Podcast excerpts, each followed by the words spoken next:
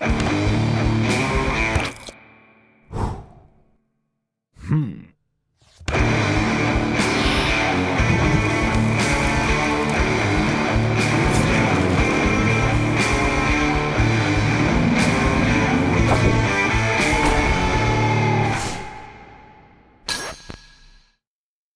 dobrodošla Bolje vas u našla. naš topli dom, ovaj, u ovo što ljudi kažu izuvanje.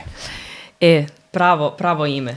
Da. Da. za ovu emisiju. E, ali potpuno je uh, neuobičajen faktor. Ljudi misle da je namerno ili ne znam ti nija šta, ali prosto imamo malo dete koje je sada u fazi puzanja. Znaš, i Jasno. prohodavanja. I sada je gajba teritorija koju ona otkriva. I prosto ribamo svaki dan gajbu, usisavamo i tako dalje. I, ovaj, I onda kad ti neko uđe obuven, to je ono, stres. Znači, Da, da, sad da. mala ide preko i puzi preko toga. I kad god neko dođe, kao ajde samo molim tako ti nije frka da se izuje, znaš. I nisam ni razmišljao o tome dok, a, pošto su moji, mojih prvih nekoliko podcasta su bili prilično očajno snik, slikani jer sam sam sebe snimao i kadrirao i tako dalje. Da.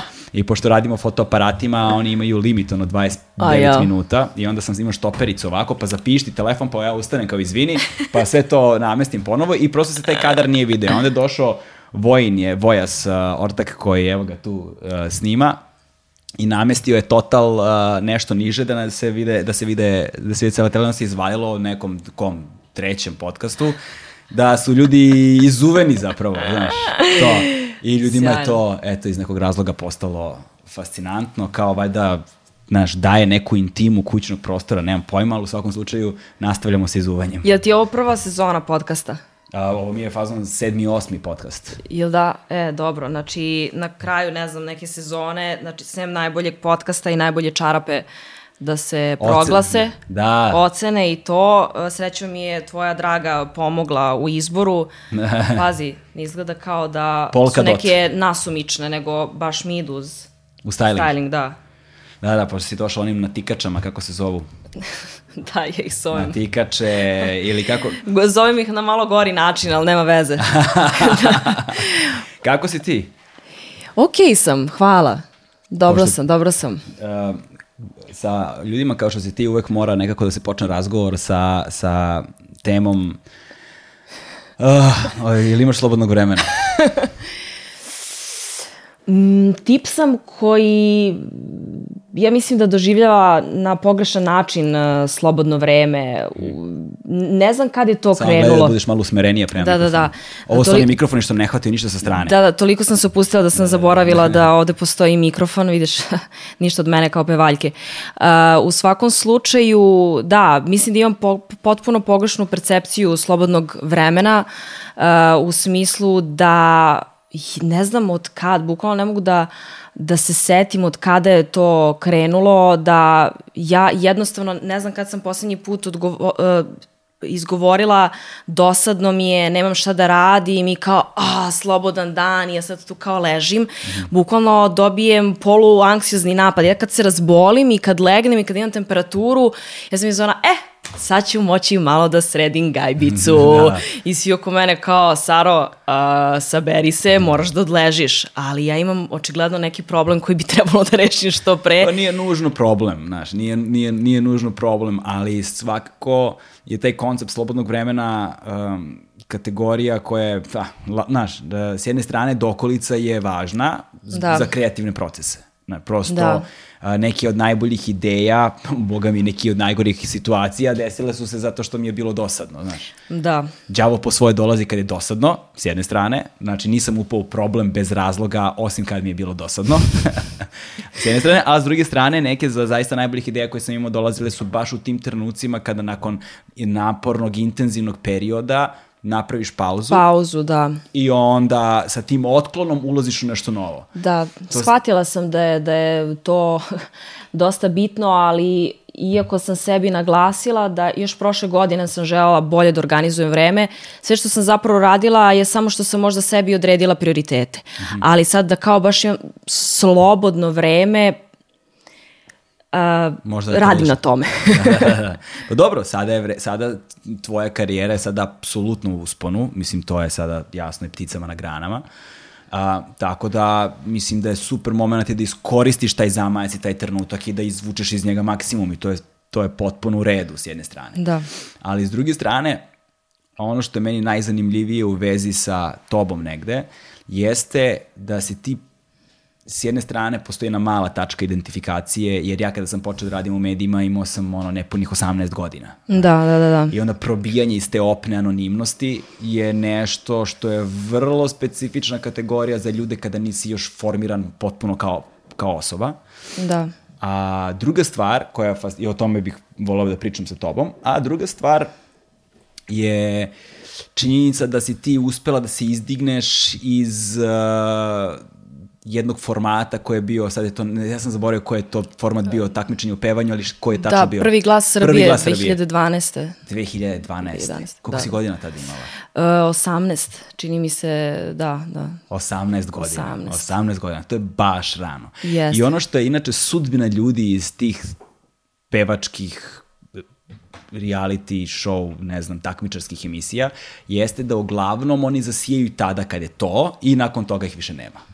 Da. Znači, ne uspevaju da naprave neke ozbiljnije muzičke karijere nakon jednog takvog formata, kao što mm -hmm. je ono America's Got Talent i da, da, ostali. X Factor, X Factor i svašta nešto ima sada. Da, oni su aktualni tad u, u okviru tog formata, bam, i mislim, bilo ih je svega nekoliko i na globalnom nivou koji su uspeli da se izađu iz te opne mm -hmm. i mhm. transformišu u zapravo nekoga koji je shvaćen kao ozbiljan muzičar. Mm -hmm. I ovaj, ti si sada na jako dobrom putu, ovaj, mislim, već si uspela komercijalno bez daljnjeg, ali si svakako da. i na jako dobrom putu da, a, jer ti sazrvaš zajedno sa svojom publikom, znaš, i to sad dobija jedan dosta ozbiljni format. Kako plivaš u tome? Pa ovako, pre svega, uh, čini mi se da se uopšte ne priča o tome da zapravo mnogi takmičari još tokom takmičenja shvate da im nije to to. Aha. Uh, ja sam doživela još u prvom glasu da su na ne znam kojoj nedelji određeni takmičari uh, govorili kako im je previše sve, jer je stvarno veliki šok. Uh, čak i ne možeš to da razumeš do, dok si zatvoren, smo mi donekle bili u karantinu tri meseca i pravi šok je zapravo sledio kada se sve to završilo i kao odjednom izlaziš iz anonimnosti i ljudi ti traže fotke, autograme, ti si se zona šta je uopšte treba da napišem ovim ljudima. da, da, da i nisi svesan svega toga i koliko je zapravo to praćeno dok se to uh, ne, završi, ne, ne završi. Ali kažem ti, fascinantno mi je koliko se za, zapravo ljudi ne bave i tim faktorom da mnogi tokom takmičenja shvate da im nije to to žele da se bave muzikom, ali na primjer da nemaju nikakve veze sa medijima, jer je to možda najveća promena i koliko god da možda imaš neka poznanstva iz sveta muzike ili neke bliske ljude koji koliko toliko mogu da, da ti prikažu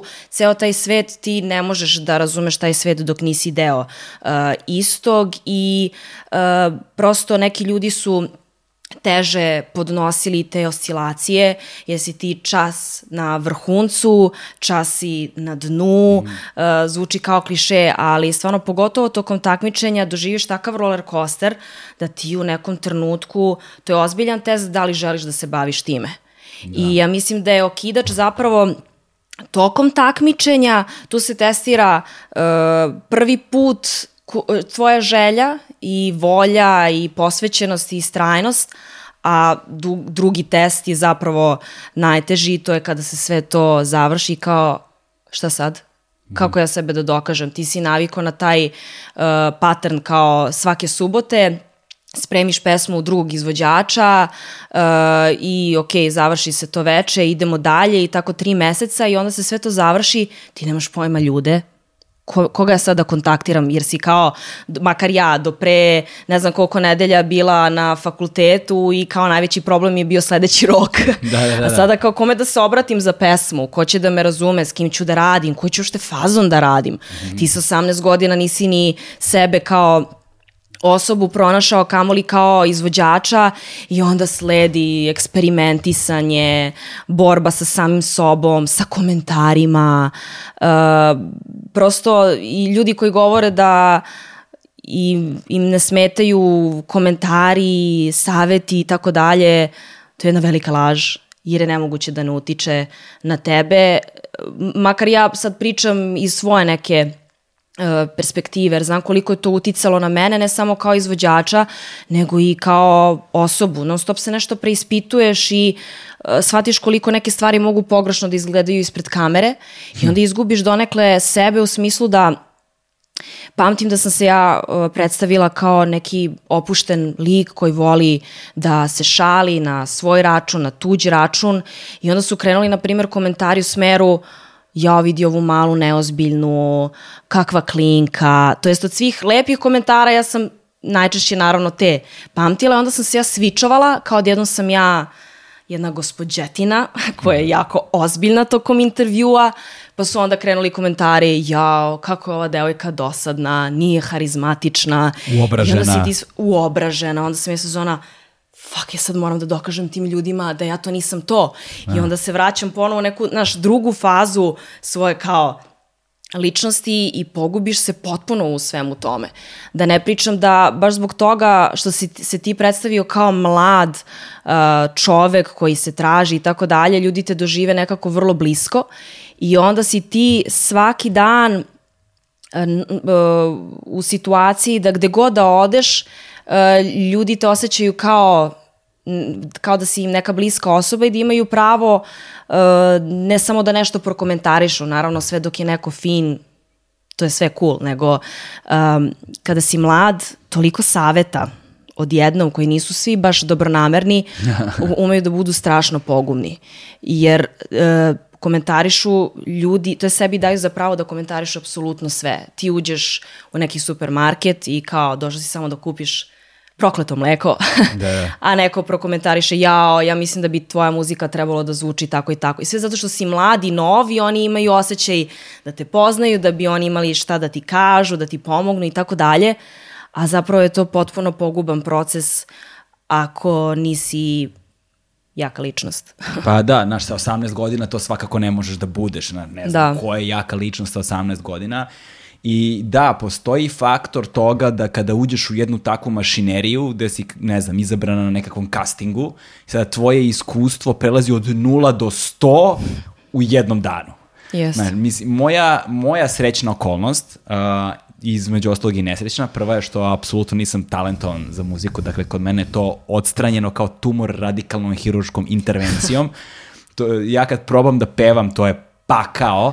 Znaš, to, recimo, to mi je uvek smetalo kod serija televizijskih ono, i, filmski, i filmova, kada imaju neke ljude koje prikazuju kako ne umeju da pevaju, oni pevaju. A glumci negde po definiciji moraju da imaju nekakvog sluha. Da. I onda oni sad namerno greše određene tonove i kao peva normalno pa pogreši, pa pogreši, pa isfalšira i on su fazonu, jao, vidi ovaj užas. Ono što ne razumeju je kad nemaš sluha, sve je pogrešno. Nije pogrešno ovaj ton ili onaj ton. Ti ne ubodeš ni jedan ni jednom. Dakle, sve ukoliko želite da prikažete autentično ljude koji nemaju sluha, molim vas to uradite autentično. Dakle, s jedne strane i s druge strane što, što sam ja počinjao na jednoj beskreno maloj televiziji koja se videla tri ulice oko terazija i onda svaka greška je mogla da bude oproštena i nije postojao internet. Znaš, to je, Uf, ono, društvene da. mreže, internet nisu postojali, tako da gomila toga nema zabeleženo nigde i ja mislim da to je ogroman blagoslov. Da, da, da, da, da. Ali činjenica je da, da ipak probijanje u toj opni, iz te opne na način na koji si ti, i da je jednostavno preko noći se bukvalno jednu noć te niko nije znao, emitovala se emisija i odjednom te kao zna cela Srbija i šire od toga, a, a ti imaš 18 godina.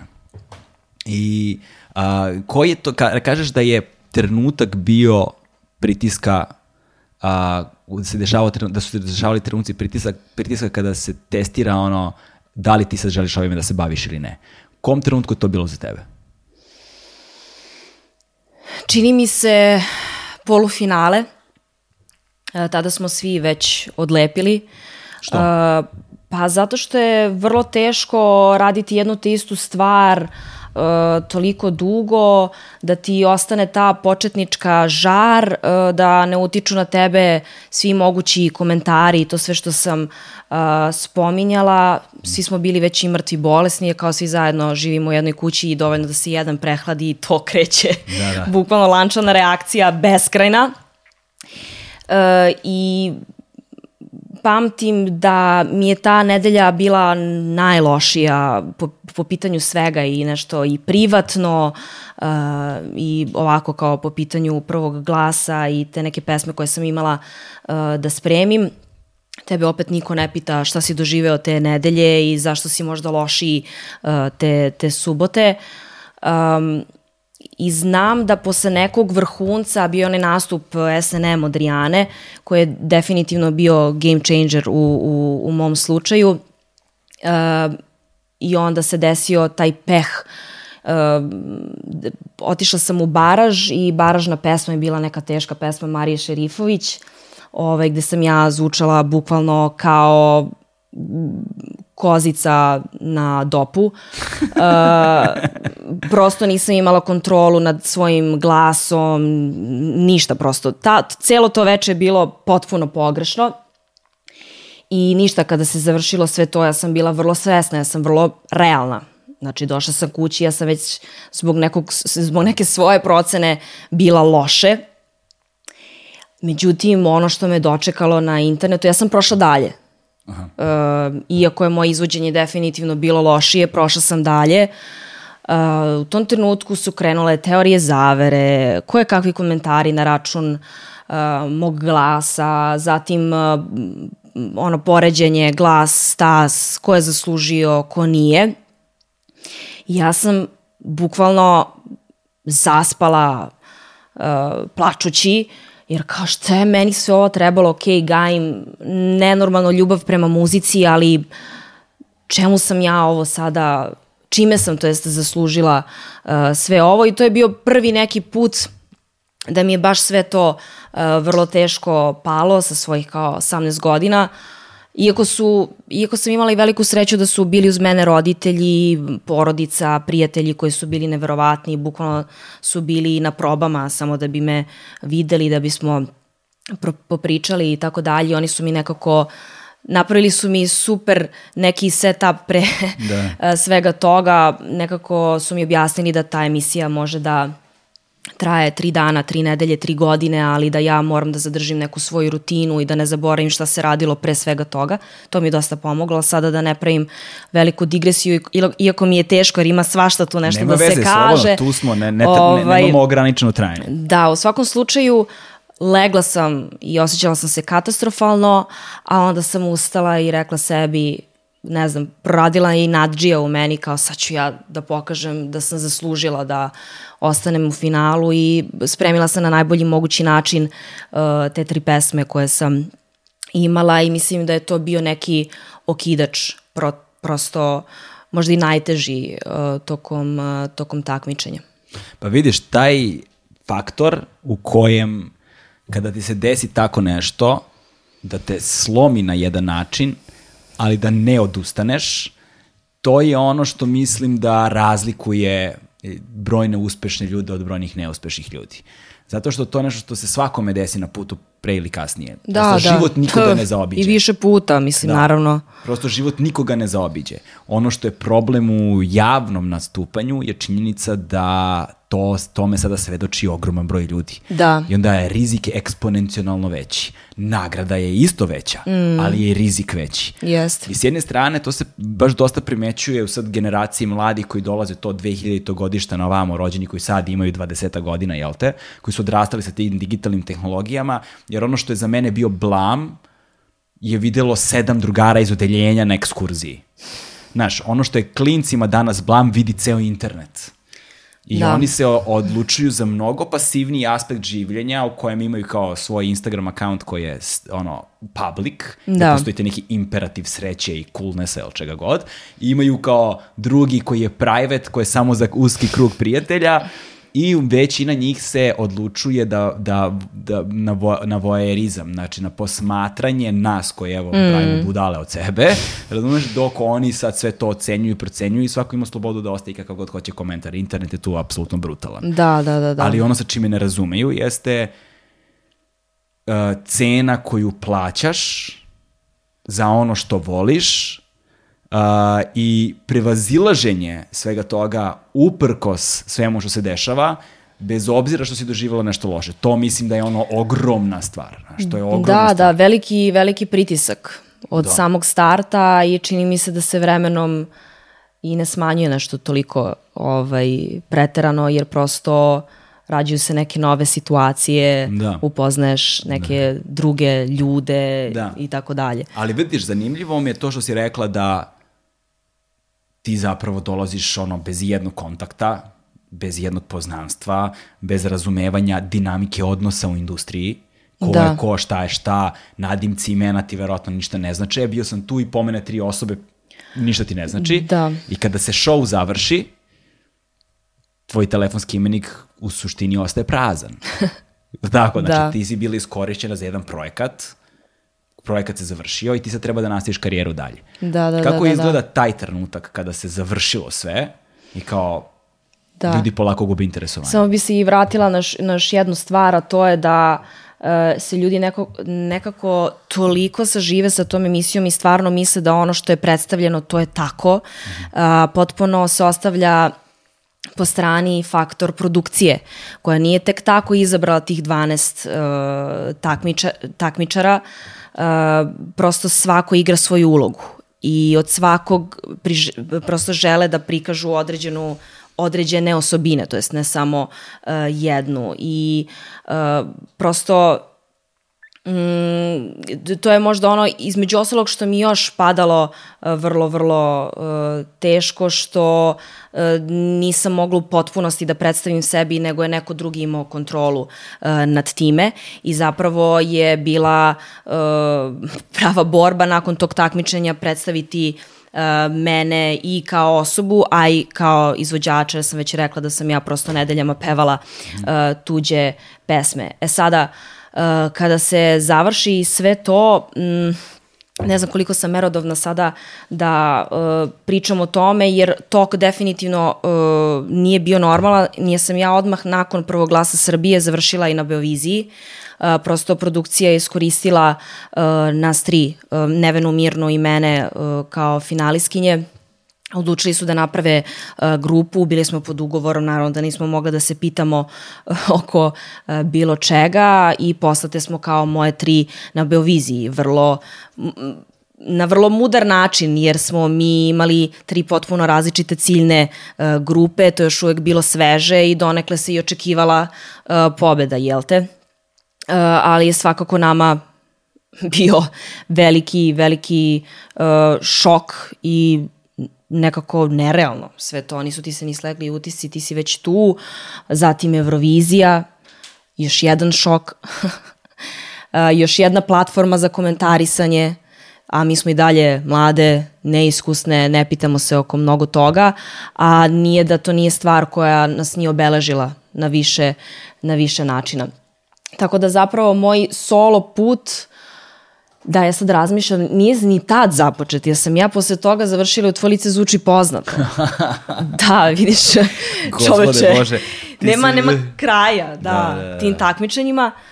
Um, I, ja, I još uvek ne znam, mislim da je ujedno jedan veliki plus i veliki minus uh, to tvoje lice zvuči poznato. Uh, ozbiljan projekat uh, gde sam stekla nenormalno puno iskustva, ali me još više ubacilo nekako u, u taj folder takmičar. Da, da. Ja sam opet Sara Jovanović takmičar, ne Sara Jo izvođač. Ja da, da. opet da. imitiram, to jest nisam imitirala izvođača u prvom glasu Srbije. Ono kao... izvođač, ne autor. Da, da. da. To. I kao, idemo opet i uh, uh, tvoje lice zvuči poznato mi je baš teško palo. Mm -hmm. Ne znam, Zašto? ovaj, tačno sve razloge, ali da li sam bila umorna od svega toga. Poželjala sam to da radim, zazvučilo mi jako interesantno uh, i kao, što da ne. To isto traje oko 2-3 meseca, zašto se ne bih ovaj, oprobala u svemu tome. E, međutim, već sam posle ne znam koje nedelje bila i strašno umorna i nekako krenula sam da se preispitujem da li je to bilo dobro, da li ne, nisam uvek bila zadovoljna šta sam dobijala kao zadatak. Um, međutim, mislim da je tu bilo najviše, po znacima navoda, nekih mojih, ne blamova, ali prosto prikazivanje nekih mojih slabosti i mana i u tom trenutku mi, iz, mi je to izgledalo katastro, katastrofalno. E, tad sam se polu pokajala što sam prihvatila to da radim, ali sad sa ove tačke gledišta sam nenormalno zahvala, zahvalna tom projektu i tim ljudima sa kojima sam radila, jer mislim da su mi oni ukazali na mnogo brži i lakši kako uzmeš, e, način ovaj, e, moje mane, ja. koje Pazi, su morale... Nema lako kada je javni nastup pitanju. Pa da, ali nekako brže te stigne, odma pravo glavom udaraš uh, o zid, um, ne mogu da kažem da sam bila sujetna, ali sve sam shvatala vrlo lično, -hmm. uh, vrlo pogrešno, čak i dobronameran uh, neki komentar ili savet sam to nekako uvek u svojoj glavi napravim da to zvuči uh, loše, sve sam vrlo emotivno shvatala, maltene da nikad nisam mogla da odgovorim nekome, a da mi ne zadrhti glas. Uh, maltene da nije prošla epizoda da se ja nisam iznervirala oko nečega, ne samo u vezi sa mnom, nego u vezi sa drugim ljudima. Mislim da sam imala potpuno pogrešnu percepciju o ovom poslu i uh, prosto o svojoj ulozi uh, ovaj, na, na muzičkoj uh, sceni. Tako da mi to baš dosta pomoglo. Mislim da nisam bila ovaj, u takvom nekom projektu ko zna kada bih shvatila da imam te neke probleme i da previše polazim od sebe. To je isto jedna velika da. greška. Uvek sam polazila od sebe. Da, ja sam te neke lekcije baš kasno naučio, neke nažalost mislim da nisam još uvek naučio i savladao, te elementarne barem. Ja sam da. ono što ljudi kažu, ako bi ćemo eufemizam da upotrebimo, ono, late bloomer, kao, znaš, znači ja kasno sam se, kasno sam se a, rascvetao i razvio, a u suštini prevodu samo sam ostao dugo nezreo. A, I da, ja sam dugo imao taj utisak da svet počinje i završava se sa mnom. Znaš, tako, to je, to je, to je, to je cena, da. za tu grešku sam cenu skupo platio. A, negde i dan danas otplaćujem, mogu da kažem. Ali, me, ali mi se, su mi dve stvari su mi se tu ono ostale. Prva je uh, ugovor koji vam nije dozvoljavao da radite ništa. Kakvi su bili ti ugovori?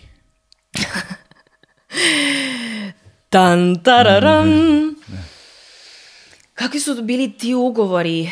Pa znaš kako, ta televizija mi je maltene donela sve ovo. Da. Ona je bila platforma da me ljudi upoznaju. Ko zna kakav bi bio moj put da se nije to desilo. Pogotovo zbog žanra i stila koji sam ovaj, izabrala. Tako da daleko od toga da sve to shvatam na neki negativan način.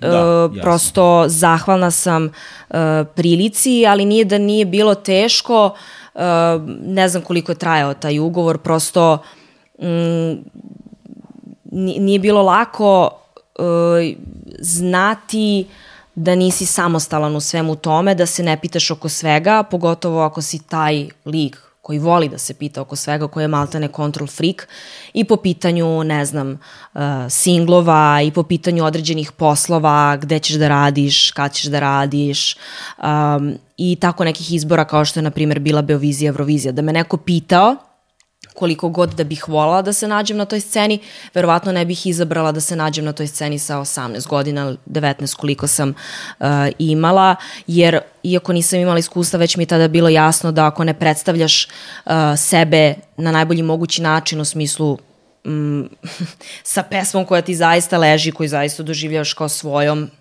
u problemu si od starta, jer ti da. niko neće verovati, jer ti sam sebi da. ne veruješ. Tako da a ja imam u sebi taj moment kontrol frikovanja i u poslu i ovako u privatnom uh, životu, tako da mi u tom smislu palo uh, sve to teško, ali taman je to bio neki period privik, uh, m, privikivanja svemu tome, privikavanja, uh, ne, privikavanje, privikavanje, izvini, molim te. Uh, kao imam izgovor da sam dugo živjela u Italiji, pa ponekad Pričat ćemo se... i o tome. Padeži su mi uvek bila najveća noćna mora, ali izgleda da treba da radim i na boš način. Nije ni bitno. Ovaj, u svakom slučaju, Uh, da, to, to sam krenula da kažem da je to bio kao neki probni period na muzičkoj mm -hmm. uh, sceni dok sam malo shvatila kako sve funkcioniše, uh, kojim ljudima bi trebalo da se okružim i taman kad se završio ugovor krenulo je sve u nekom smeru u kojem bi trebalo, čini mi se. Da. Da. E, vidiš, a druga stvar koju sam upamtio u malo, tvojom malo, malo pređešnoj priči je, rekla si, tebi vrlo onako spontano i ne, nezapaženo, ali vrlo simptomatično za našu muzičku industriju. Rekla si da mi se sve ovo nije desilo, ne bih znala uh, kakav je ovo posao. Iz, rekla si reč posao, potrebila si imenicu posao, govoreći o muzici. A, I mislim da je to ključna stvar u kojoj se naši autori, da kažemo nezavisni autori i ljudi iz komercijalne industrije razlikuju. Razlikuju se u tome što ne razumeju, mnogi naši autori ne razumeju da je muzička industrija posao, da je muzika posao pre svega, nažalost. Da. I da činjenica da si napravio ili napravila ili napravili pesmu, da je to samo jedan deo posla, da ono, ogroman deo biznisa u suštini tek sledi. Da. Znači, od načina na koji, komunici, koji komuniciraš, kako komuniciraš, ugovori koje potpisuješ, Naravno. promocija, platforme za od digitalne distribucije na ovamo, na namo, sve i svašta. Da, da, od da, da. srodnog prava, ovo, znači to je biznis, ti ustaneš ujutro, ti moraš da se baviš svojim poslom. Probe su od, kao odlazak na posao, proces stvaranja, kreiranja, a, držanja do sebe, istrajavanja u svemu tome i na kraju dana znati kad je gotovo, znaš, kad Da, je pesma da. gotova, znaš, da li je to to i da li s ovime izlazimo i koja nam je strategija, koji su nam taktike, planovi, posao. Jeste. Posao. Da, ali mislim da publika pogrešno uh, shvati kada se uh, to prikaže kao posao. Um, jer gledala sam mnoge intervjue gde su drugi izvođači pokušavali da predstave zašto na primjer, to nazivaju uh, imenicom po, posao, mislim. Uh, I odmah slede komentari, videla bi tebe, da li bi se žalila kada bi doživela jedan dan u rudniku. Znači, daleko od toga da, da ja umanjujem uh, vrednost nekog drugog posla, ali volela bih da znam na koji način mogu da približim ljudima šta sve zapravo uh, podrazumeva ovaj posao. Naravno da ja kada odem u studio, uh, ja ne odem tamo uh, prosto sa naš mišlju kao ja ja sad od ovog slinga moram da zaradim leba. Ja uvek stvaram i radim ono što mi se radi. Ali, kada završim pesmu, tu, kao što si ti spomenuo, svašta nešto mora da se isplanira. I uh, za ovih par godina sam upoznala mnogo ljudi koji su nenormalno talentovani, ali, na primer, nisu snalažljivi i jednostavno ne doživljavaju sve ovo na pravi način. Uh, bude im se neki buntovnički uh, momenti, uh, ja neću ovo, ja ne želim ovo, sve je to okej, okay. Ali kako ćeš te neke stvari da nadomestiš? Moraš da uključiš mozak i moraš da, buž, da budeš snalažljiv i da znaš kako da dođeš do svoje publike. Uh, jedan od meni najbliskijih prijatelja uh, koji je u muzičkom svetu, uh, Marko Mandić, je, na primer, uh, radio dve godine album, odlučio da otvori svoj kanal sta, ne znam koliko je okačeno uh, pesama, na primjer 12, i ja sam stekla utisak, pričali smo o tome mnogo puta, da su oni nekako očekivali da će to odmah da dođe do uh, njihove publike i da je zapravo najteži zadatak bio napraviti taj album. To apsolutno nije istina. A pritom, ako ne želiš da gostuješ uh, u određenim medijima, da daješ intervjue, prosto moraš da napraviš drugačiju strategiju. Neće da. tek tako ljudi naći tvoj kanal, tvoje pesme, uh, shvatiti tebe kao izvođača, ako nemaš društvene mreže, kako ćeš da nadomestiš u 21. veku to, znači, vrlo je kompleksno.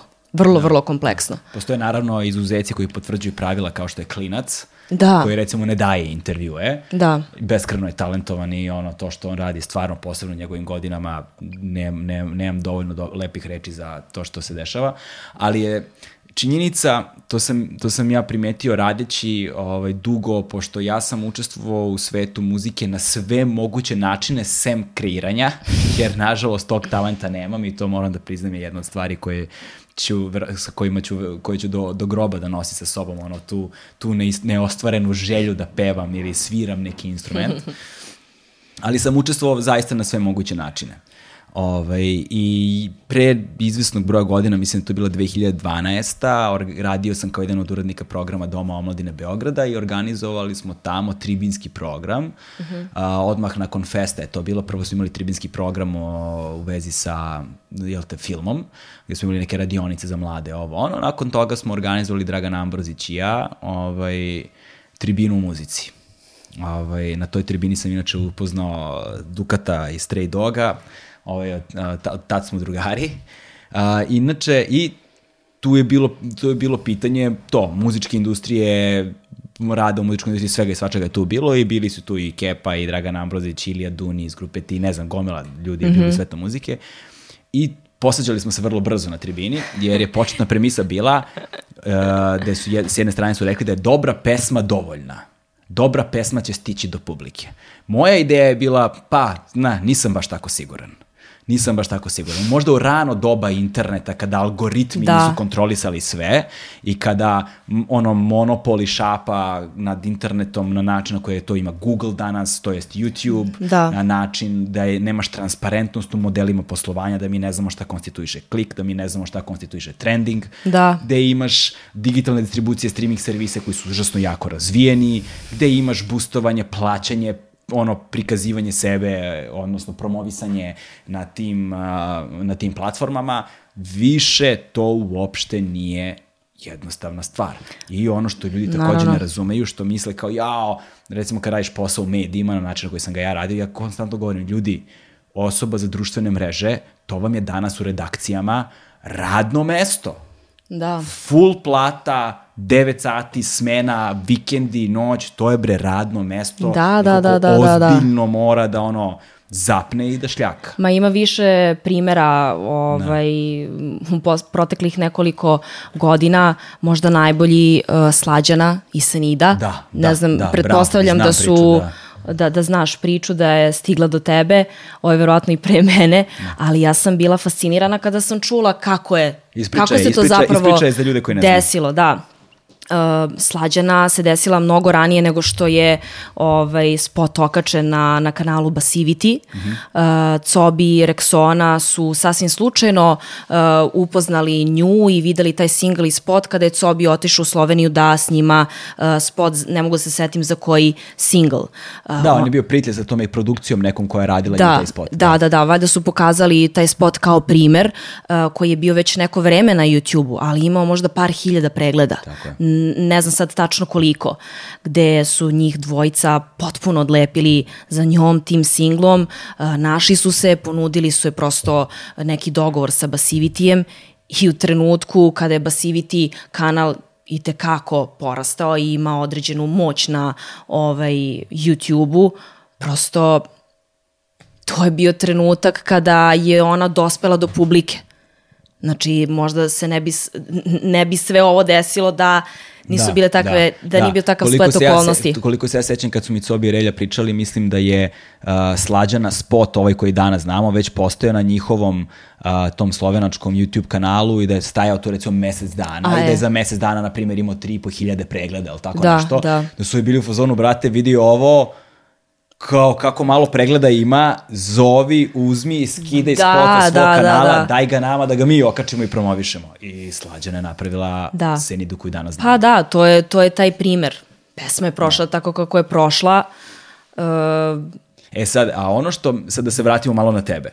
Da. A, dakle, sad ti da si, lepo si to definisala. Imala si tu reputaciju, ono, večitog takmičara. Mhm. Mm tu postoji nekoliko problema. Prvi problem je izvodiš, izvodiš tuđe pesme. Da. To je prva stvar. A, druga stvar je što se ukalupljuješ likom i delom, ljudi počinju da te povezuju sa određenim a, matricama, određenim a, formatima. Ma da, dobiješ etiketu, Tako bukvalno je. takmičar, klinka, takmičarka, da. Tako je. I treća stvar je naravno ta pozicija da se ti u formativnim godinama u žiži javnosti i da to sve verovatno utiče strahovito na tebe, gde ti ne znaš ono gde biješ. I da sad iz svega toga, ti kao, bez obzira koliko ti je pomoglo, toliko ti je verovatno i otežalo, a, treba da izgradiš sebe tako što prvo moraš da eliminišeš do sada, do šta su ljudi do sada znali o tebi, kao prvo moramo da počistimo ovo, pa da izgradimo temelje i bazu, pa da onda počnem da gradim sebe i da menjaš percepciju svog lika i dela u javnosti. Da. To siguran sam nije je, niti jednostavno, niti da je prošlo bez ovaj, svojih posebno teških trenutaka. I kako je izgledao taj, taj, ta životna epizoda nakon ono, tvoje lice zvuči poznato, tog pritiska koji si doživjela, tog umora i onda kao rešila dalje? Pa veliki me posao očekivao u smislu da uh, je trebalo da nađem prave ljude, jer ima mnogo talentovanih uh, produkcija i tako dalje, ali jednostavno se ne poklopiš energetski. I bilo je tu koje kakvih uh, faza, što je i normalno za, za te godine. Uh, čas sam bila dosledna svom nekom pop R&B fazonu, pa onda pomislim, a ne, reggae, dancehall je moj fazon i onda tako menjala sam saradnike iz singla u single i uh, kao što si ti spomenuo svakako da je bila jedna od najtežih stvari da se pronađem, da pronađem neki svoj zvuk. I da znam koliko je bitna moja reč u studiju, moja neka referenca, ideja, uh, prosto ja sam ta koja izlazi na scenu i predstavljam sebe kroz uh, svoje pesme, ali ima tu još milion stvari na kojima je trebalo da radim, koje su usađene i pre prvog glasa Srbije, E, zbog porodice, društva i tako dalje i neke stvari koje su se usadile tokom takmičenja.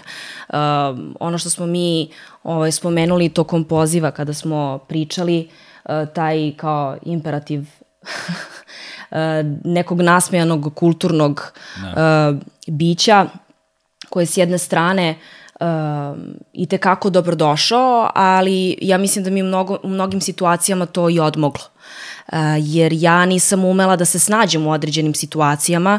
Ako, na primjer, pričamo o medijima, dešavalo mi se milion puta i tekako neprijatna situacija, potpuno glupavo pitanje i umesto da nekako se brecnem i odgovorim kako bi trebalo, e, ja zapravo ispadnem kao neka sidljiva, mutava devojka, da, da. samo zato što su moji roditelji meni prosto usadili taj moment da moraš da budeš kulturan i vaspitan prema svima, da se ponašaš prema drugima onako kako bi ti žela da se drugi ponašaju prema tebi i daleko od toga da ih krivim i da ne želim prosto da zadržim tu osobinu. Ali u ovom poslu ja mislim da i tekako treba da pokažeš svoj karakterčić jer uh, ako ostaneš u toj, neki, u toj nekoj zoni um, komfora, kulture i vaspitanja i kao ne želim nikome ništa loše uh, i prosto možeš da ispadneš kao neka isprazna ličnost.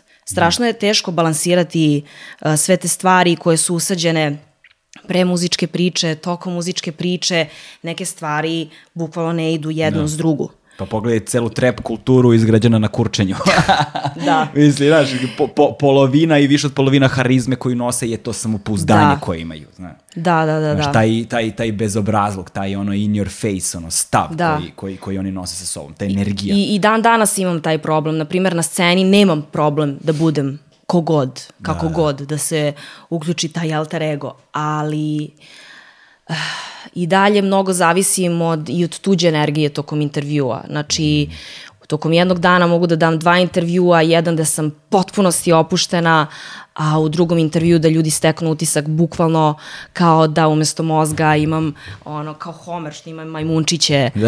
e, koji lupkaju e, i sve su to neke stavke na kojima radiš e, vremenom i strašno je teško kada uh, ti upadneš, kao što si ti rekao, sve ovo kao sa 18 godina i prosto ne znaš na čemu ćeš pre da radiš. Sva, svašta se tu nešto uh, događa i osjećaš se nesnađeno. Važno je da si prepoznala, to je prva stvar. Na posledno da si uspela to dosta rano da prepoznaš i kao da si krenula tim putem pa koliko god on sada traje. Da. To je, to je važno, ali taj imperativ sreće koji postoji a, u industriji zabave prvenstveno, posebno u tvojoj poziciji, kada na sve to uključiš tu vrstu ljudnosti, ljubaznosti, dobronamernosti, gde onda svako može te koristiti kao ono prljav dronjak neki jevi ga, razumeš ukoliko je zlonameran, a ima nekakvu poziciju moći s koje nastupa. Da.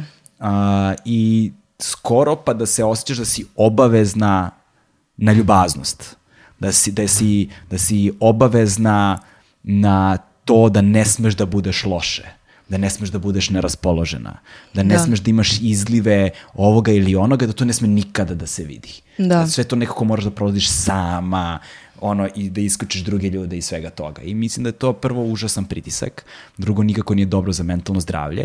Na kraju dana mislim da nije dobro ni da se takva slika imperativa sreće ostavlja tako besprekorna, jer svi ti klinci koji te prate i gledaju i a, ljubitelji tvoje muzike, tvog lika i dela, a, mislim da je i njima korisno i važno da vide da ti osmesi nekada imaju pukotine i da je to skroz okej.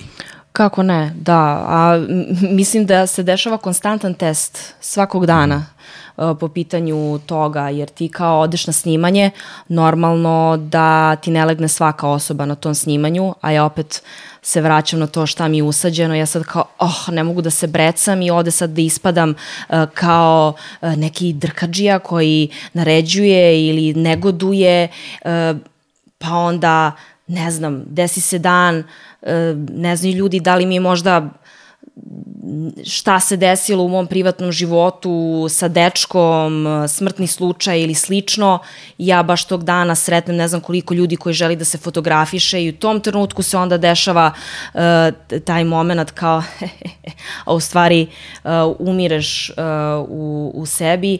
Ja sad sve vreme razmišljam, zaista se nadam da ovo ne zvuči površno, ali pokušavam nekako na najbanalniji način da Da, ljudima da, da. približim Nemoj o da čemu, o, o čemu pričamo i šta to zapravo sve uh, podrazumeva. Pa mislim, ne mogu da se poredim sa tobom svakako, zato što tvoj nivo popularnosti je nešto što je meni nepojmljivo, a mislim, a ne mogu to da obuhvatim, ali s druge strane razumem poziciju otprilike, jer recimo ja sam nekoliko godina radio jutarnje programe, na primjer svaki dan uživo iz studija i kao dve, tri godine mislim da je to trajalo. Sad ti ako radiš svaki dan taj jutarnji program, znaš, nisi ti svaki dan isti. Znaš, Naravno. prosto nisi, znaš, niko od nas nije. I bilo je i jutara kada sam bio baš loše, bilo je jutara kada sam bio baš dobro, ovaj, ali ti uvek moraš da ostavljaš nekak, negde ravnomeran utisak. Ne. I mislim da ljudi koji uspeju da naprave svoju poziciju, svoj nekakav ekosistem u, u javnom prostoru u kome mogu da budu ono što jesu, da je to zaista pravi uspeh, da je to zaista pravi blagoslov. Neko koga će da prihvate sa svim manama i vrlinama i negde da im se raduju. Jeste. I koji mogu da kapitalizuju na tome, još da zarade lovu, e Da. to su ljudi koji imaju potencijal da uđu u legendu. Kojima ono, prosto rok trajanja je nešto što mogu da prevaziću. Mm. Znaš, ali to je ipak, znaš, neko ima sreće da mu se desi rano, boga mi vrlo mali broj njih, ali ve, veliki broj njih iza to je ta jednostavnost zapravo. Da, bez preteranog razmišljanja. Ali, ali ta jednostavnost se najteže postiže. Ljudi plaćaju cenu, strahovitu cenu. Da. Svi ti ljudi koje mnogo jav, koje javnost voli da blati, i ne mogu da ne mogu da, da, da, da, da se pravim sa tu nekim ono puritancem, sam sam bio kriv za te iste stvari i onda upo, ali sam imao tu priliku da upoznam neke od tih ljudi i da mi potpuno ono bude me sramota šta sam mislio o njima. Zaista, bude me sramota šta sam mislio o njima i da onda sedim i da se preispitujem i kažem sebi jebote galebe, koja si ti kretenčina, kako te nije sramota i s koliko god puta da napravim istu grešku, mislim da je to ono elementarno ljudsko u nama. Da. I da na kraju dana mislim da ću je napraviti verovatno ko zna koliko puta još u životu, ali sam spreman da mi mišljenje bude promenjeno. Jesi to pomislio i kada smo radili zajedno? Onaj projekat Nadi. Ne, ne, ne, ne, taj ne, utisak. ne, ne, ne, ne, ne, nisam, Da nisam. si imao drugačije mišljenje pre našeg boljeg upoznavanja. Ne, ne, ne, nije, nije, nije, nije, nije, nije, nije, nije. Ovaj, a, ovde više mislim na, na celokupnu ovu industriju, a, da kažemo, savremenog hip-hop zvuka koji se pojavio sa trepom i tako dalje, e, sa autotunom i to sve, zato što ja dolazim iz te neke stare škole, nazovi je tako, i Da. inicijalni moj kontakt sa time je bio odbrambeni stav, sa ono začinima um, agresivnog uh, odnosa prema ko su ovi šta hoće vidi ih, a onda sam počeo da upoznajem te ljude i shvatio, Da, da, sam, da, da. shvatio sam koliko sam pogrešio. Ja, I volao bi kada bih nekako svakome mogao da prenesem to, ali ne vredi, ljudi Nemoguće. moraju sami da, pre, Da. ljudi moraju sami da prođu taj put. A, tvoj razvojni put od perioda kada su se završili taj ti takmičarske, recimo nazovimo to takmičarskom etapom. da, takmičarsko doba. takmičarsko, takmičarsko doba a, do ovoga što se dešava poslednjih recimo godinu i po dve, na primer, mislim da je.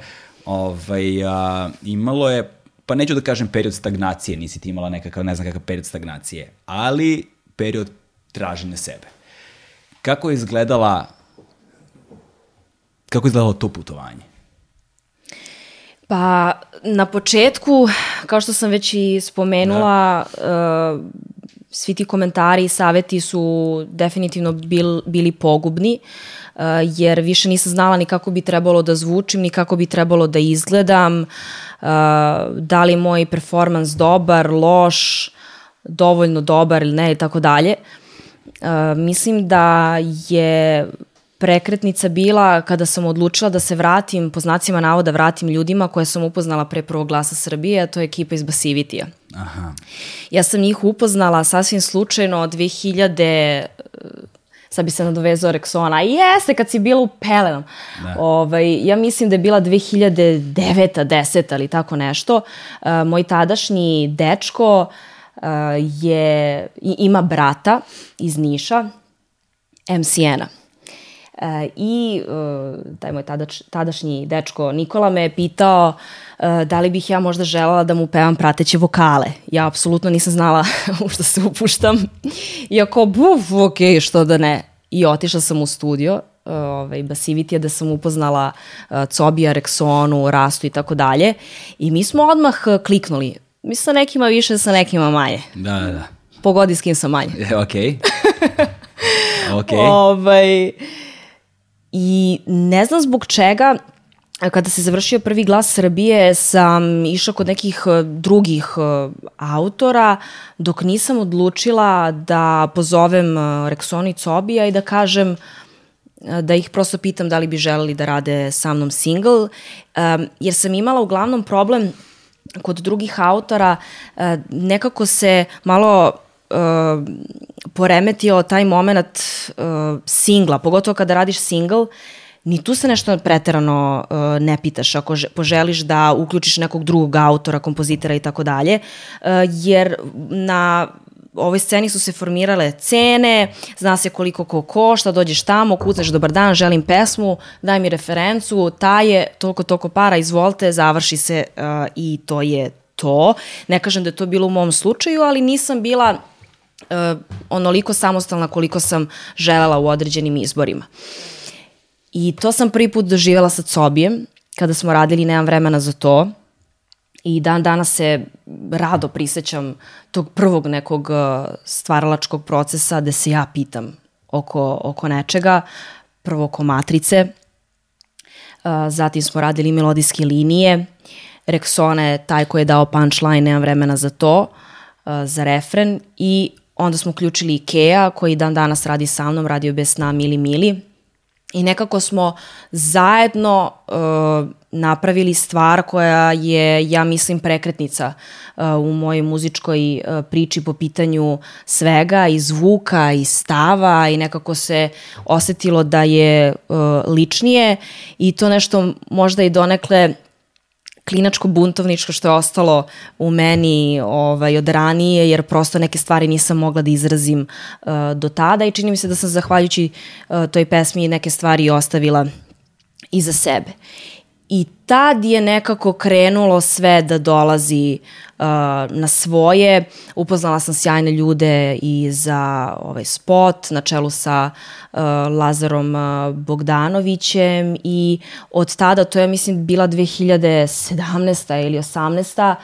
Uh, do dana današnjeg sam oformila neku svoju ekipu i uh, poslednjih godinu dana shvatam koliko je to bitno. Da, da ti imaš poverenje u ljude, i da ne mariš o nekim detaljima jer to može da bude uh, pogubno u tokom, tokom procesa, pogotovo ako si control freak i razmišljaš o nekim detaljima koji ne bi trebalo da ti se tiču, uh, gubiš snagu, prosto dođeš do, do tog snimajućeg dana za spot i ti si mrtav, zato što da, si se bavio uh, milion nekim sitnicama od ne znam ja sada i to bih volala da umem bolje da predstavim uh, publici od budžeta, od toga ko će biti statista, kako će, kako će se obući, uh, da li će se na, na vreme spremiti koreografija i tako dalje i tako dalje. To je uh, prva stvar, reci koliko je Cobi talentovan. Dakle, ja... Cobi je jedna zver, znači, to je... strašna zver i neverovatna energija. Ja mislim da ko ume koliko toliko dobro da proceni ljude, da on odiše takvom energijom uvek. Kod njega postoji ta neka nota emotivnosti koje i čistote da, nekako koja je uvek ne znam. utkana u svakom da. njegovom numeru postoji malo mraka i malo emotivnosti koji nekako tu provejava on ne može toga da se oslobodi čak ni ne želi i to je da. ono što je što mislim da mu daje ogromnu vrednost znači mnogi dobri producenti postoje ali i muzika zvuči sterilno. Mislim, taj beat koji naprave super, sve mm. je, kada bismo ga analizirali po ne znam kojim kriterijuma, to bi bilo ono besprekorno, da. ali te ne radi. Znaš, ali jest, te ne radi. On, jest. ima to, on ume da te pogodi u žilu i ono da te raznese. Jeste, i toliko je redko, uh, kod, redkost je kod nas da uh, neko može da napravi po znacima navoda proizvod maltene za bilo koga i da, da to bude dobro. Znači ti tačno znaš ko, koji autori i kompozitori postoji i šta od njih možeš da očekuješ. Da. Znači ti dođeš kod određenog kompozitora, kažeš želim to i to, važi, nema problema, ali uvek se provlači maltene jedna te ista atmosfera, uh, tekstovi dosta liče uh, i ne znam, čini mi se da je Cobi jedan od redkih koji zaista ume da napravi ono što ti želiš. I to se vidi Mislim, da. po njegovom nekom stvaralaštvu, a i ono što je radio za, za, za druge ljude. Tako je. I sad si opet upotrebila jedan izraz koji je svrsten, po, po, uh, uh, koji je uh, pripada tom poslovnom modelu kome si malo pregovarala, kada si proizvod. Da. proizvod. To je ono što razlikuje novu generaciju pop izvođača, a, kad kažem pop ne mislim na stilsko-tipološku žanrovsku odrednicu, mislim na tržišni model, mm -hmm. a, a to je da su doživeli najzad u velikoj meri muziku kao robu. Prosto to je jedna stvar koju kojom ti raspolažeš, od koje treba na kraju dana da živiš. I to je skroz u redu. Da. I tu se vraćamo na ono što si pominjala malo pre, da jeste istine, kod nas i dalje muzičar uh, u narodnom duhu predstavlja osobu koji se na neki način veruje, koja je na neki način, to je ista stvari sa glumcima, što je da. velika greška. Da. Znači, da sad su to neki ljudi koji treba da ti prenesu nekakav skup određenih moralnih vrednosti ovoga ili onoga i da sad oni predstavljaju nekakav oblik narodnog mesije. I ukoliko to izda, pod znacima navoda, što kažu prodao se, mm. onda te ne znam kako... Ali s druge strane, šta treba čovjek da radi? Ono, da ima posao s jedne strane i da u slobodno vreme se bavi muzikom. Sve dok je muzika plan B, dok je muzika nešto što radiš u trenutku kada, eto, završio sam, sad mora, samo da uradim s drugarima, s porodicom, fakultet, posao, ovo ono, pa šta mi ostane od slobodnog vremena, idemo u studio da probamo, da. od toga nema ništa. Ne znam čiji sam intervju uh, slušala, uh, koji izvođač u pitanju, pitali su ga ko je tvoj plan B? Šta bi radio da nisi da. muzičar? I on ili ona, sad sam potpuno smetnula suma, jer je bilo davno, i odgovori, odgovorila, ja da sam imao plan B, ja ne bi uspeo. Tako ja je. sam bio svestan da je ovo jedina stvar koju mogu i želim da radim. I uh, to mi je dosta značilo da nekako na potpuno drugačiji da, način da, da. postavim svoj mindset, jer ja sam imala milijardu interesovanja kad sam bila mala. I moja ljubav prema muzici je zapravo uh, nastala kada sam se ja posvetila plesu dugi niz godina.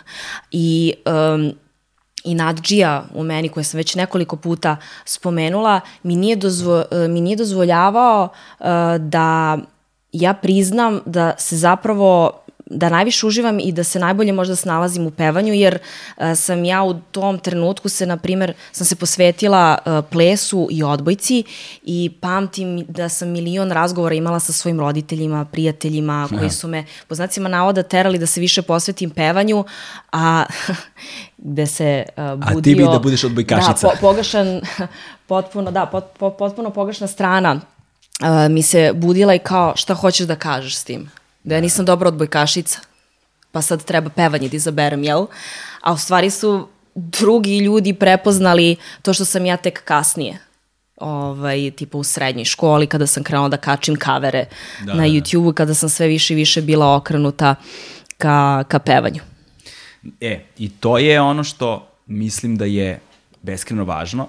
S druge strane, um, postoji taj faktor, sad šta sam, kako bih, kako bih to formulisao, ovaj, um, postoji faktor u kojem taj kreativni proces ono, stvaranja Uh, s jedne strane ti ljudi zvuče tipski, s druge strane o, naš sobi posjeduje tu vrstu ra, raznovrsnosti, ali opet sad ti sve to nekako treba da izneseš.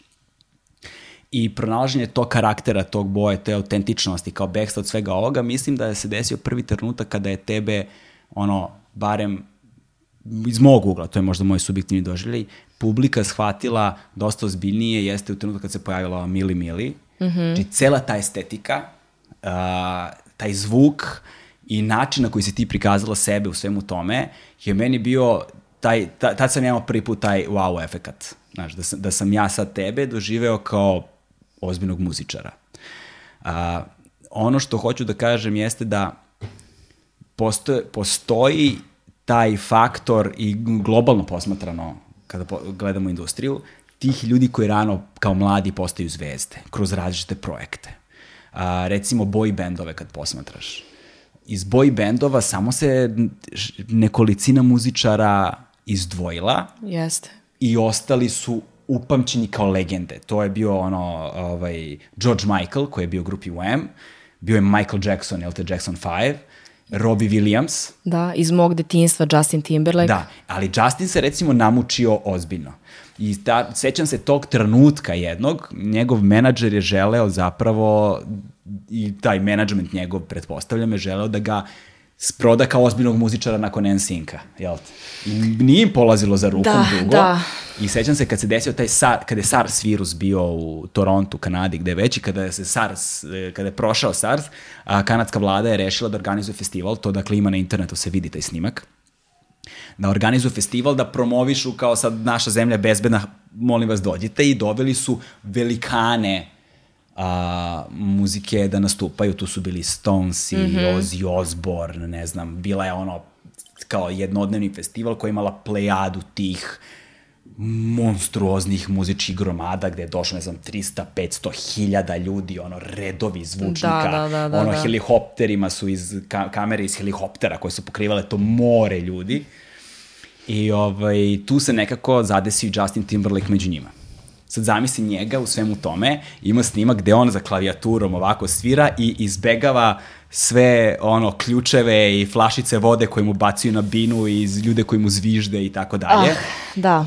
Jer prosto on je doživljavan kao projekat, ne kao ozbiljan muzičar. Da. On je to uspeo da prevaziđe i da od sebe napravi mega zvezdu. S time da je on ušao i u svet glume i filma i ovoga i onoga i da je on prosto postao pop fenomen. Da. De facto. Ali, ovaj, e, ali da je postojao taj problem probijanja te opne ozbiljnosti. Da, zapravo sve smo mi nabrojali lepo te stavkice, ovaj, kao koje, koje sam ja sve probleme, po znacima navoda, imala nakon takmičenja, sve to može zapravo kroz jednu rečenicu da se kaže, a to je uh, kako da te dožive ozbiljno posle tako nečeg pogotovo dva, na primjer, takmičenja da, ili tri, tri ili, na primjer, da. tri. Kako da te shvate ozbiljno, da. Da. I to je ono što je, to je ono što mislim da, da si uspela da postigneš time, posebno što si dala taj neki old school šmek, ono sa 4-3 formatom, tom uh, 90. E, stylingom koji negde pripada toj UK garage, tu step eri. Meni je to tako romantično sećanje uh, Ja sam odrastao uz Artful Dodgere, uh, ono, uz, uz, uz uh, po, potom ta preteče grajima koje su bile u tom ovaj tu stepu jel te mm -hmm. i mhm. tom two life crew i uh, ovaj i taj ta ekipa to je meni bilo potpuno znači neka znači ako me to vratilo onako baš mi je a pritom je bez obzira na na, na tu retro estetiku ipak je zvučalo moderno što je ono znači donelo je taj neku tu neku notu modernosti I kao, plesna je stvar vrlo. I, ovaj, I ona je meni, recimo, ona je u, tvom slu, u mom slučaju, za, to je bila trenu, to je bio trenutak sviča kod mene kad sam ja rekao, ok, ova devojka je ozbiljna, znaš šta radi. Da, da. Znači, sad sve ovo što sam do sada mislio mogu da bacim na džubre. Dakle, to je bio taj trenutak za E, mene. ali mislim da e, Mili Mili ne bi doživeo e, to kao single, to što je doživeo, da se pe, neke pesme nisu desile e, pre, pre e, tog, tog singla. Prvo, znači, nemam vremena za to, to ću uvek e, i zauvek ponavljati da je, mislim, definitivno ona prekretnica, nekako osnova koja se zatim uh, gradila.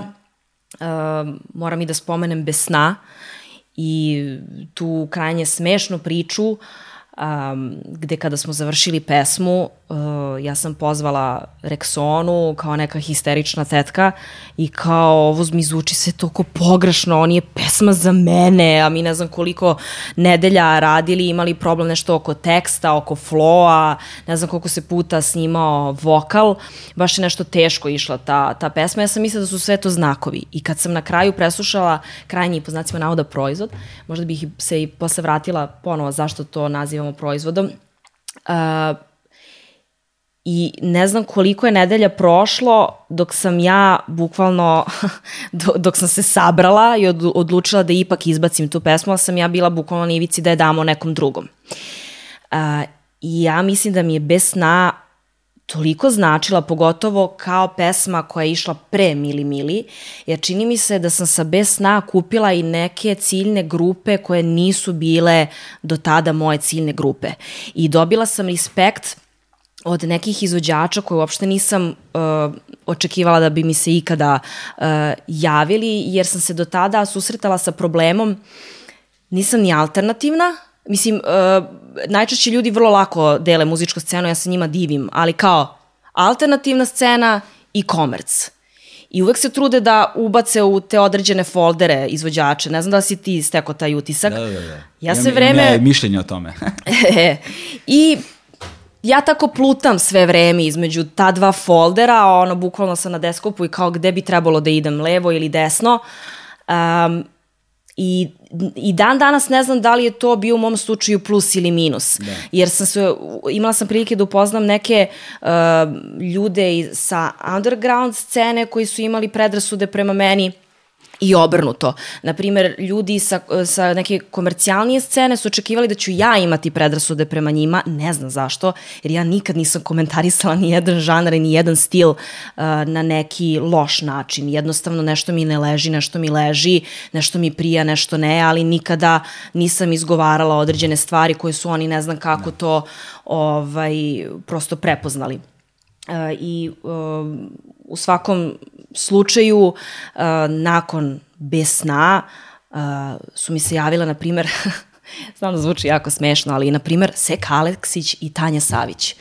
Ja sam dobila njihove poruke na Instagramu, ja skidam kapu, s, mislim, stvarno je redko, nažalost, na ovoj sceni pogotovo da žena ženi uputi kompliment, uh, ne samo fizički, taj najpovršniji mogući, nego da se pohvali nečiji trud i rad.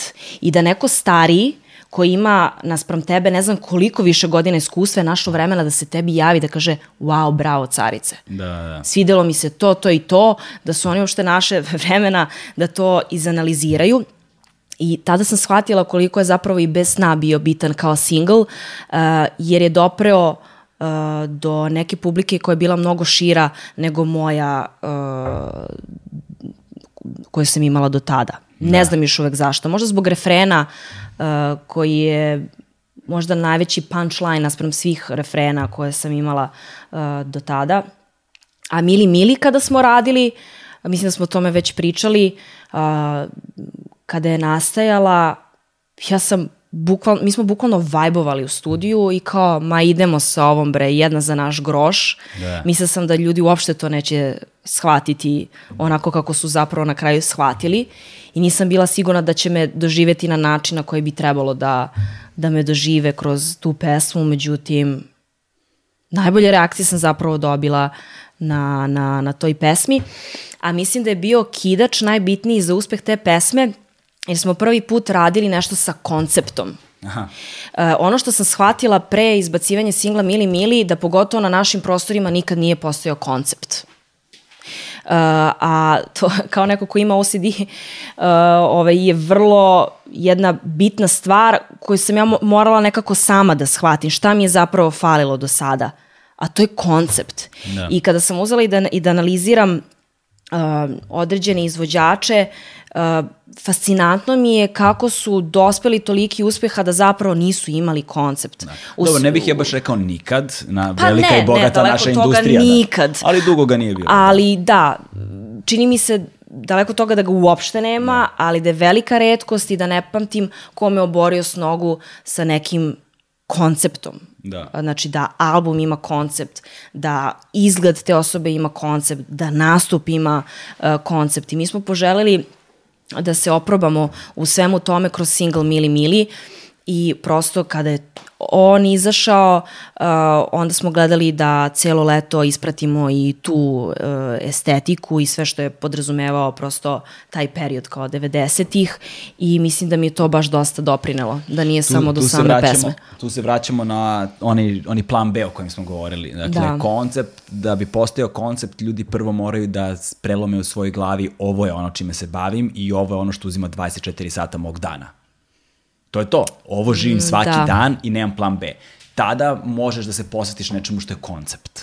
U suprotnom ne možeš. Da. Sećam se, radio sam Banjalučki demo festival nekoliko godina, što sam zborio kada je to bilo i jedne godine jedan od članova žirija je bio Vlatko Stefanovski, uh mhm. -huh. jel te, Lebi Sol. Inače, a, možda najbolji stih ono, bivše Jugoslavije je, bare meni, je uh, pravih se reči uvek kasno setim, odgovor znam kad ostanem sam. To mi je ono, taj stih mi je ludilo. Da. Uh, u svakom slučaju, sa Vlatkom sam posle sedeo, a, pili smo pivce ovaj, sa ostalim članovima žirija, Nikola Vranjković, ja mislim bio te godine i, i Vasil Hadžimanov i ne znam ko još. Sedeli smo, ja sam bio jedan od vojitelja programa zajedno sa Idom Prester i onda smo bili u backstage-u nakon svega, sedeli, cirkali pivo i pričam ja sa Vlatkom i Vlatko kaže, Vlatko je meni ispričao tu priču o planu B. Kaže, on je meni parafraziram sada, otprilike rekao ovako, kaže, ne postoji vreme kad imaš više ili manje talentovanih ljudi. Svako doba je imalo podjednako isti broj, otprilike, talentovanih ljudi. Da. Pored socioekonomskih faktora koji su važni u jednoj zemlji, dakle da li se živi ovako ili onako, da li ljudi pre svega imaju novca da se nečime bave, Naravno. morala da postoji jaka namera. I mi smo bili tada ljudi koji nisu imali plan B. I prosto nema, znači nemam vremena za ono, prijatelje, porodicu ove ili one, živiš to, jedan dan zaradimo lovu, drugi dan žickamo, spavamo na klupicama. Stvar je bilo tome što u to vreme u Jugoslaviji bilo je ogroman broj ljudi koji nisu imali plan B. Na nas, ne znam, deset hiljada koji nismo imali plan B, rodilo se stotinak dobrih grupa. Od tih stotinak deset su postale kultne koje znamo i dan danas. Da. To je prosto zakon velikih brojki. I, a, nažalost, industrija svaka, ne samo muzička, je tu nemilosrdna. Mi ćemo videti one koji su se na kraju pojavili i znaćemo i prepoznavati njih. Nebrojeno mnogo njih postoji koji to nigde, negde nisu uspeli i koji su ostali u zapećku istorije potpuno, nažalost, zaboravljeni. Da. Bilo bi zanimljivo ispričati priču o tim almost famous, jel te, ljudima koji su postojali u muzičkoj industriji. Da. Ono što je generacija izvođača, kao što si ti donela, je nešto što ja ne mogu ljudima dovoljno da naglasim koliko je važno. I tu je ono gde se vraćamo na biznis, na proizvod, na te stvari. Ako se sećaš šta se žela da kažeš mm -hmm. sa proizvodom. Uh, je činjenica da recimo ja sam radio na MTV-u ono period od 2005. do 2010. godine i negde recimo 2007. ili 2008. kada se MTV iz Slovenije prebacio u Beograd, postojao je taj problem. Trebalo je da imamo popularnu muziku. Jel te, MTV, jel tako? Znači da imamo na TV-u dok se još uvek uh, muzika slušala i gledala na televiziji. Da pre razvoja ovog ekspanzije društvenih mreža trebalo da imamo poz, popularnu muziku zbog koje će ljudi želiti da gledaju TV, a da nije, po znacima navoda, seljačka muzika. Znaš, i kao, koji su naši kriterijumi na osnovu kojih mi određujemo šta je to što puštamo? I tu zapravo nilaziš na problem. Da. I tačno se sećam, pojavila se tada pesma Žeđam Džibonija koja ima neku animaciju, nešto mm -hmm. je to mhm. kao nama bilo cool pod znacima navoda. I kao mi nju pustimo i nekoliko dana kasnije zove menadžer ne znam čiji, sad ću da lažem, ono, da li neki tako, da li je, nije Georgijev, nije Sergej Četković, nemam pojma, ali, znaš, iz tako nekog, mm -hmm. oni zovu i kažu, kaže kao, jeli, zašto ste pustili Džibonija, a niste nas? I to je sasvim legitimno pitanje, jer ti nemaš odgovor na njega. Ne, šta je to što definiše popularnu muziku? Mi kad govorimo o alternativnoj muzici, alternativna muzika mora bude alternativna u odnosu na nešto. Da. U odnosu na pop vertikalu. Pop vertikala definiše puno toga. Zdrav mainstream pretpostavlja zdravo tržište. Bez tog tržišta, bez tog nekog novca na tržištu ti nemaš ništa. I to je ono gde je ta polarizacija koju si ti govorila kao alternativni underground ili ne znam popularni i onda se tu vrednosno kategorišu. Da, da, da, da. Znaš, to je, to je vrlo pogrešno. Znaš, ne, ne znam i odakle nam je to nasledđe, ta zaostavština da ako slušam ovu muziku, ja sam bolji čovek od tebe. Ne, mislim, samo to znači da slušaš tu muziku. Da, da, da, da. Izvini, molim te, u svakoj muzici, posebno ako govorimo o tim stilsko-tipološkim odrednicama kao što je žanr, ovaj, ima genijalne muzike, čoveče. Samo treba budeš dovoljno otvornog duha i da želiš da je slušaš. Naravno. I činjenica da neka popularna muzika komunicira neku poruku sa mladima danas, to govori, ona je kao lahmus papir, ona je zapravo dobar pokazatelj društva danas. Ona dobro, a, a nju možemo da posmatramo kao, kao kao, kao test za to šta su važne teme u društvu. Ako, ne znam, ovi najkomercijalni izvođači prolaze popularno, ne znači da oni truju mlade, nego ne, znači da njihova poruka koju šalje, šalju rezonuje iz nekog razloga s tim mladima. Hajde da vidimo koji su to razlozi. Da, da, Nije da. jedan rasta ili jedan džale buba pokvario mlade. Da, da, da, nego jednostavno društveno stanje. Dru, to, oni su slika društva u kojem živimo. I to je sad jedna sasvim drugačija stvar koju treba da posmatramo na taj način, a ne prosto da upiramo prstom u ljude, jeste, ne jedan rasta je pokvario o srpsku omladinu, molim te, majke ti, kakve, kakve su to nebuloze. I šta bih ja dao da sam ja u to vreme imao izvođače kao što si ti, izvođače kao što je Cobi, odnosno i producente, koji su mogli da proizvode ono što je popularna muzika, koji su umeli da prave te spojeve globalnih trendova i lokalnog mentaliteta na jedan autentičan i originalan način, gde sad ti imaš različite izvođače koji imaju tu svoju autentičnost među koje spadaš i ti. Ovaj, ne znam, nema pitanja za toga, samo sam teo da rentujem malo. Hvala. Hvala Ali, ti. A, još, jedna, još jedna stvar koja mi se a, baš dopada u vezi sa tom, i sad sam, mislim da sam te prvi put uživo video da nastupaš a, na sad ovim, na MEC ovim nagradama. Aha. Tu smo, jel te, zajedno bili. Da, da, da, da. Um, plesači. Veliki faktor Veliki. veliki faktor i ono što mi se dopada u vezi sa tobom je ono što mi se dopada u vezi sa K-pop industrijom. Mm -hmm. Jeste da su pevanje i ples egal. Ravnopravni su. Nije mm. ovo manje važno, ovo više važno, pa da to sada kao bude nešto što dopunjava, eh, recimo da scenski nastup dopunjava pevač, onom pesmu, ili da pevanje služi kao izgovor da bismo se prikazali kao plesači, ne, nego su dve ravnopravne stvari. Da, ne znam da, da. koliko još takvih izvođača poput tebe koji na taj način tretiraju ples i muziku ima u Srbiji.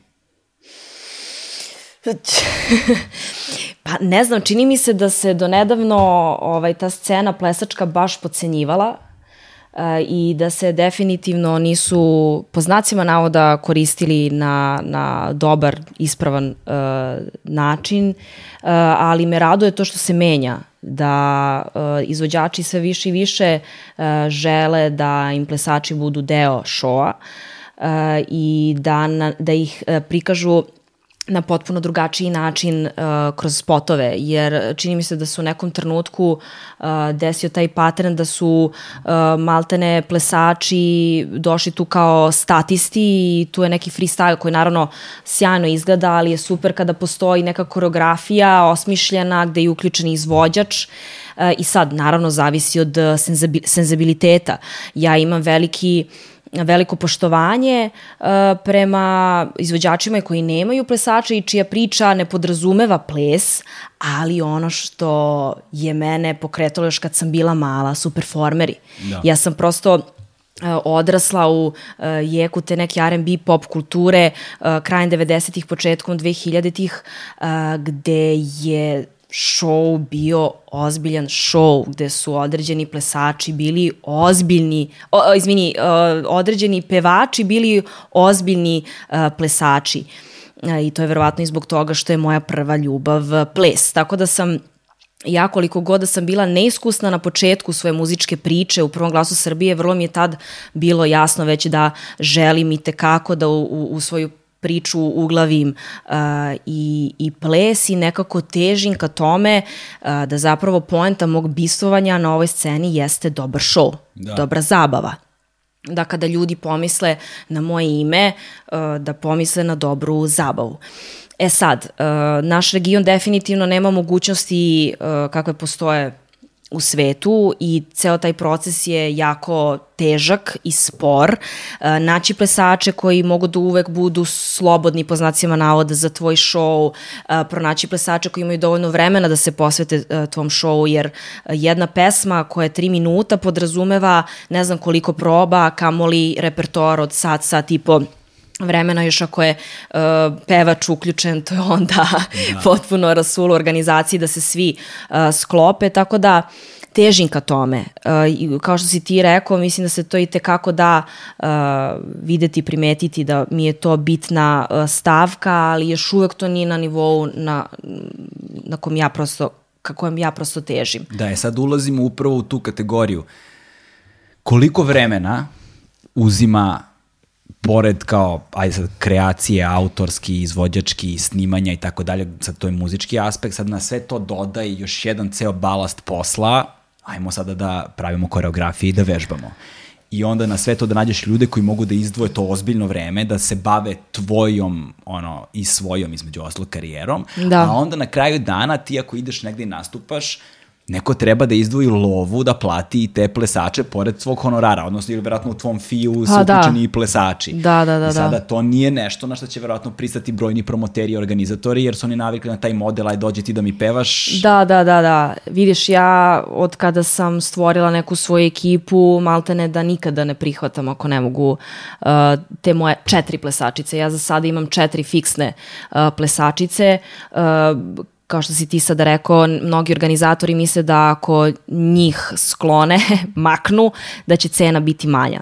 Ne, znači sa mnom ide moja ekipa, moje četiri plesačice i DJ, zapravo slash producent Meta koji je radio uh, moj single Lava, koji je neverovatno talentovan, Pozdrav za njega, dobar dečko, da. vredan, da. divan, da, i uh, on mi, na primjer, pomaže oko repertoara još jedna stvar uh, kako je težim jeste da imam svoj band, ali još uvek nemam tu mogućnost ovaj, mnogo je teško ostvariti tako nešto. uh, i zbog organizacije i svega i finansijskog momenta uh, naravno, ali pošto nemam njih, onda gledam to da nadomestim tako što uh, pre određene uh, radne sezone se skupimo u studiju i odradimo potpuno drugačije matrice za uh, nastup, gde se tu sad ubacuju i određeni brejkovi, plesački, uh, remiksi, mashupovi i tako dalje i to se ispostavilo kao da i tekako dobro prolazi uh, kod uh, publike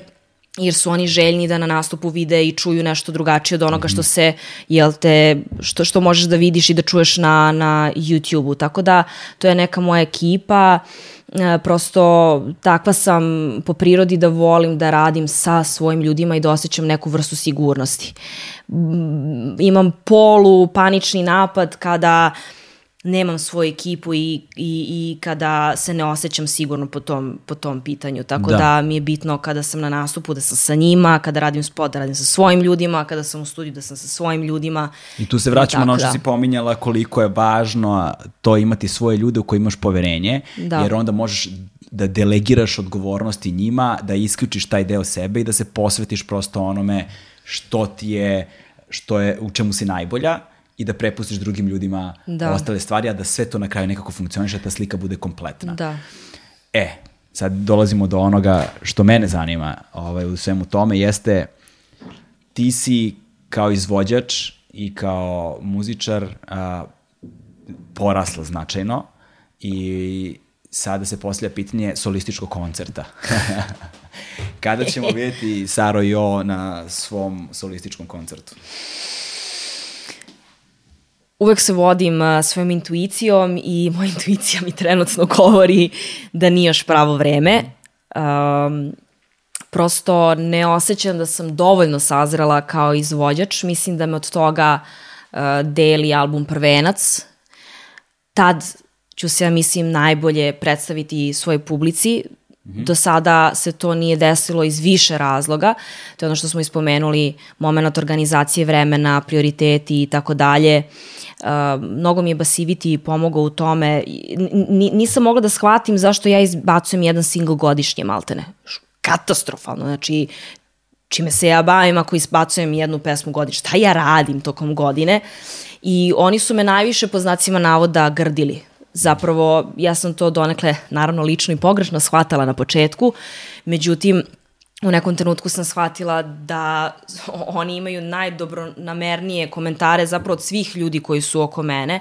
Shvatila sam da tu postoji neki problem, a to je upravo zbog toga što sam imala previše interesovanja, što sam poželjala da ispoštujem svakoga, da odem na svaki događaj, nisam umala da kažem ne I to se malo promenilo, ne malo, dosta se promenilo proteklih eh, godinu dana i verovatno se zbog svega toga i osetila ta promena, verovatno i u poslovanju, po znacima uh, navoda, ali još uvek nisam dostigla taj nivo posvećenosti koji bi trebalo.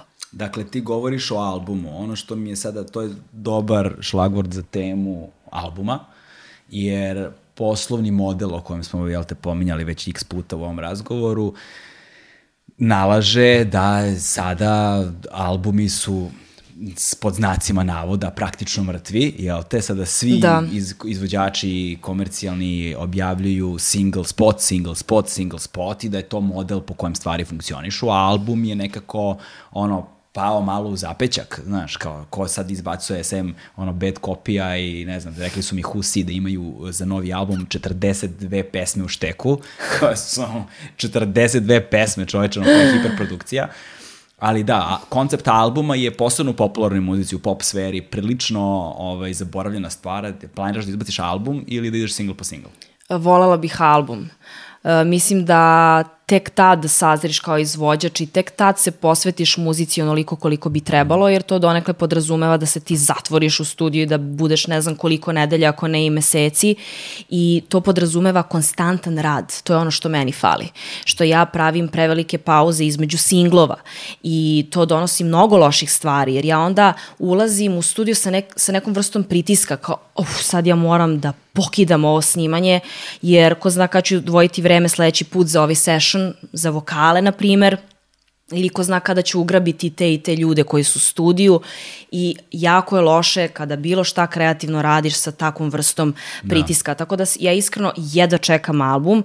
Mislim da do sada nije, bio, o, nije bilo pravo vreme, sada već osjećam da jeste i osjećam da su i moji saradnici željni toga. Nekako stagnirali smo, bili su singlovi, ok, znamo kako da plivamo uh, na tom polju, ali nam fali nešto krupnije, neki veći zalogaj koji će nam dati posticaj uh, za, za dalje. Tako da se i tekako radujem uh, svemu tome, jer mislim da će da. svima nama značiti. I da onda osetiš tu gromadu koja ima organsko jedinstvo, tematsko jedinstvo, koncept, jel tako? Da, I da to sve da. bude nekako povezano i da zvuči kao da je svemu tome mesto baš tu na tom izdanju. Da, da, da, da. To će biti zanimljivo svakako čuti. I mislim, izvini što te prekidam, da. uh, mislim da su ljudi baš željni toga. Mislim da, da je Deezer pokazatelj toga i da, da se to čak sve više budi kod mlađih generacija. Da su željni slušanja muzike. Uh, verovatno utiče i na sve to taj, ta prolaznost koja se podrazumije podrazumeva, znači nemaju ni više toliko želje ni volje da slušaju jedan single, ne znam koliko, jednostavno da. brzo nekako izvetri po znacima navoda, tako da e, mislim da je i tekako potreban album. Odlično, me, ja se tome zaista radujem. Podcasti su takođe dobri pokazatelji da zapravo formati koji traju dugo i koji iziskuju nekakvu pažnju a, nisu umrli. Šta više, oni cvetaju sada na da. nezavisnom tržištu interneta um, ne od, odvojeno od uh, ono komercijalnih uh, do sada na medija komunikacije kao što je televizija, radio i tako dalje, gde zapravo su ti formati praktično nestali. E, ali sada da se odmaknemo malo od muzike, ti si se uh, bez obzira na sav nedostatak vremena koji postoji, posvetila sada i televizijskim projektima. Kao, Kao he, he, he. Znači, da. Šta se, o čemu se radi? E, pričamo o prioritetima kao eto mene i u nekoj drugoj priči. Da, bilo je nekoliko interesantnih projekata a, proteklih a, godinu, dve. Pružila mi se prilika da radim u pozorištu, da radim jedan, musical. To mi isto bila velika, velika ljubav kada sam bila mala. Verovatno zato i volim performere, jer nekako musical podrazumeva taj paket gluma, ples, pevanje zatim serija, formati koji podrazumevaju i glumu, ali na potpuno različite načine, znači pristup u pozorištu, u filmu, u seriji, potpuno drugačije, potpuno drugačije stvari.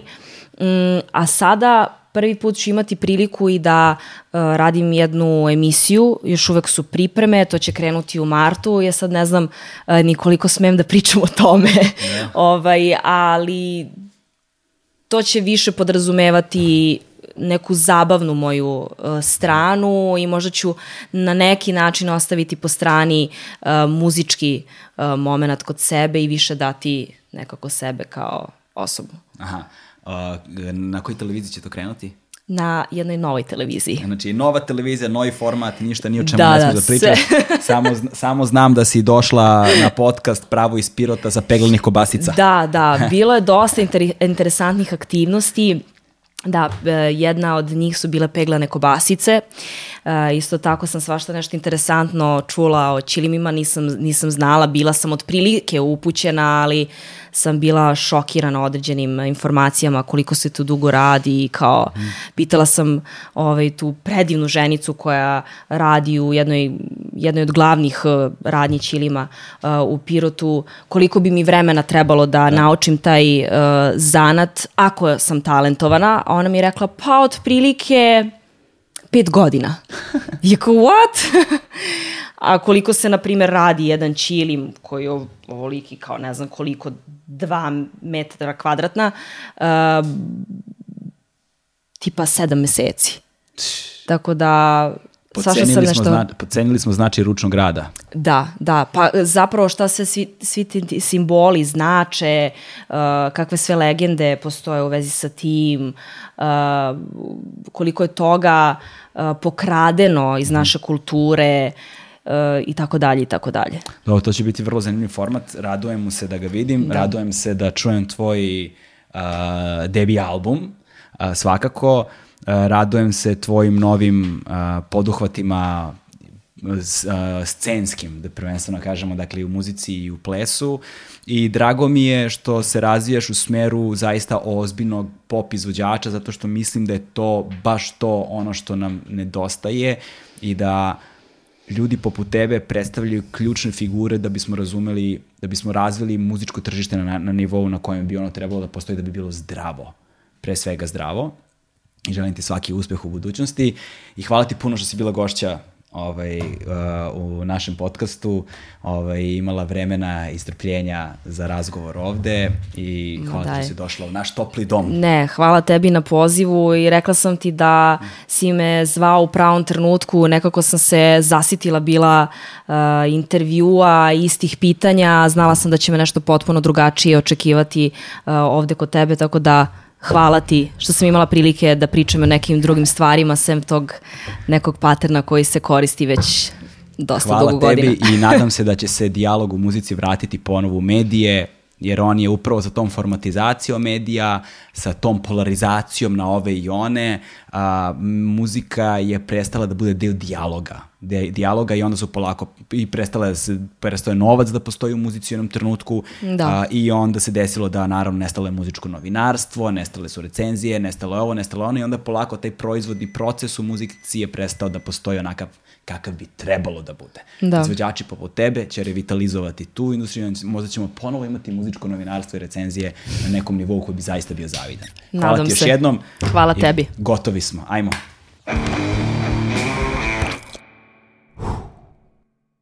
Hmm.